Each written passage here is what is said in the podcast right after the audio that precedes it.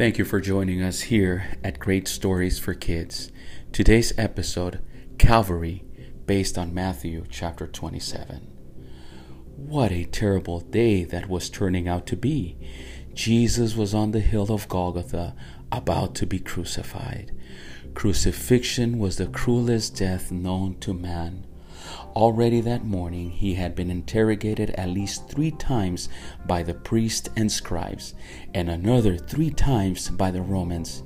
He had been severely beaten and then scourged, and finally a crown of sharp thorns had been jammed on his head. It was nine o'clock when the Roman soldiers threw Jesus' cross on the ground and laid him on it. Then they hammered spikes through his hand and feet to the crossbeams and lifted the cross to drop it into a hole in the ground. That jolt sent shockwaves of pain through Jesus' body, but he did not complain. It must have been excruciating, and yet he prayed for his executioners Father, forgive them, for they do not know what they do. This was no ordinary execution, but neither the Romans nor the Jews realized it. Jesus had battled with Satan in the garden the night before.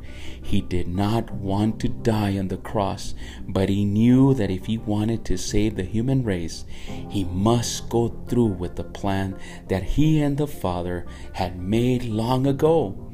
He knew that the hope of every man and woman, every boy and girl, depended on him. Though it would cost him everything, he must pay the price for everyone who wished to accept his offer of salvation.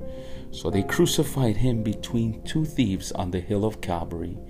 Just as the prophecies of Scripture had predicted, Jesus was executed with criminals. His executioners put a sign written in Hebrew, Greek, and Latin on the cross that said, Jesus of Nazareth, the King of the Jews.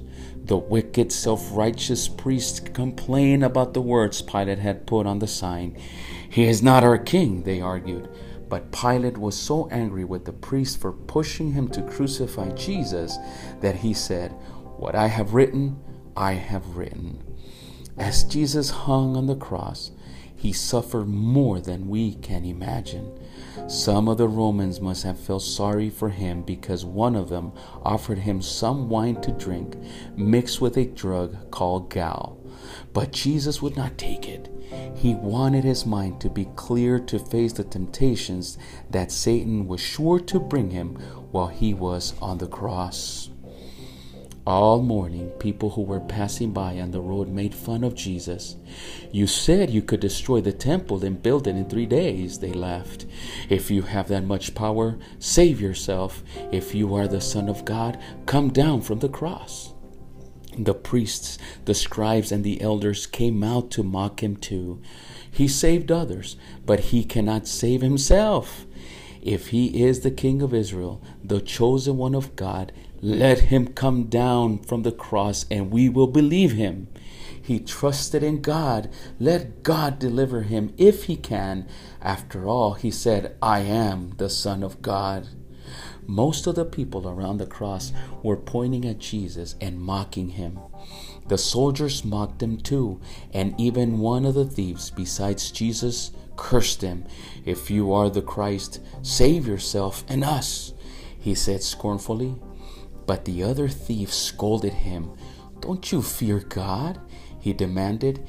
You are under the same condemnation as he is.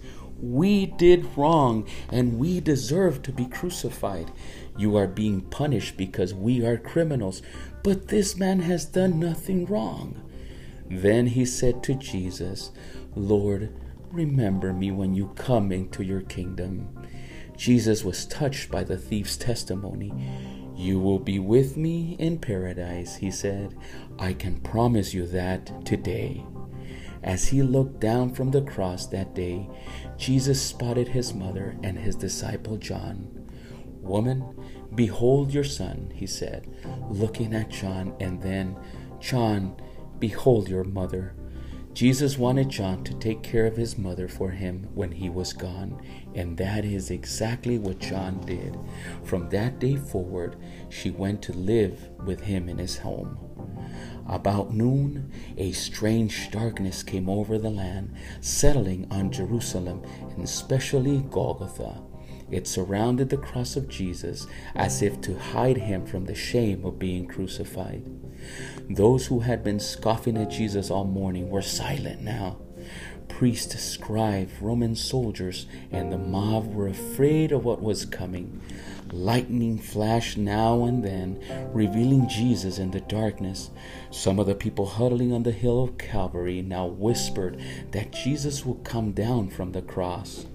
Others attempted to grope their way back to the city, wailing as if their last day of life had come. Then, about three o'clock in the afternoon, the darkness lifted from the city and Golgotha, but it still surrounded the cross. Suddenly, Jesus cried out, Eli, Eli, Lama Sabachthani, or in other words, My God, my God, why have you forsaken me?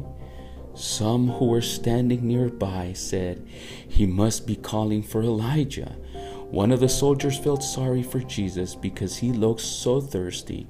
He took a sponge and filled it with sour wine, then put it on a long stick and offered Jesus a drink with it.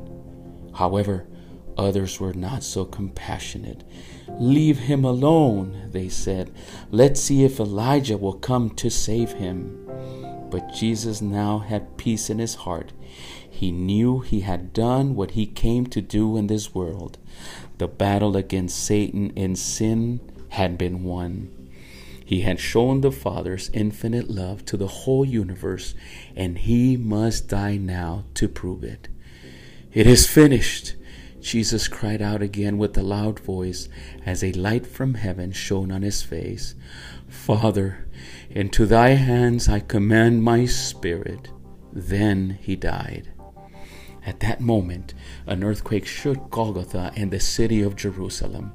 Then an unseen hand tore the curtain in the temple from the top to bottom, opening up the most holy place for all to see.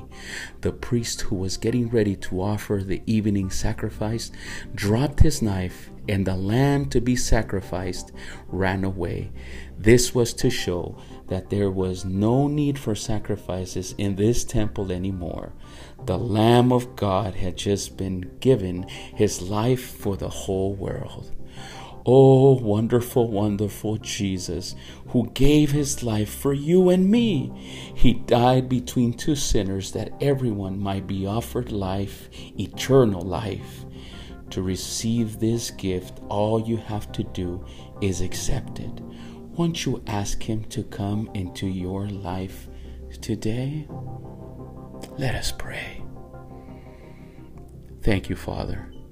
Thank you so much for sending your Son Jesus to be our sacrifice. We can never repay you for that wonderful gift. We accept Jesus' death on the cross as a payment for our sin. Thank you. In Jesus' name, amen.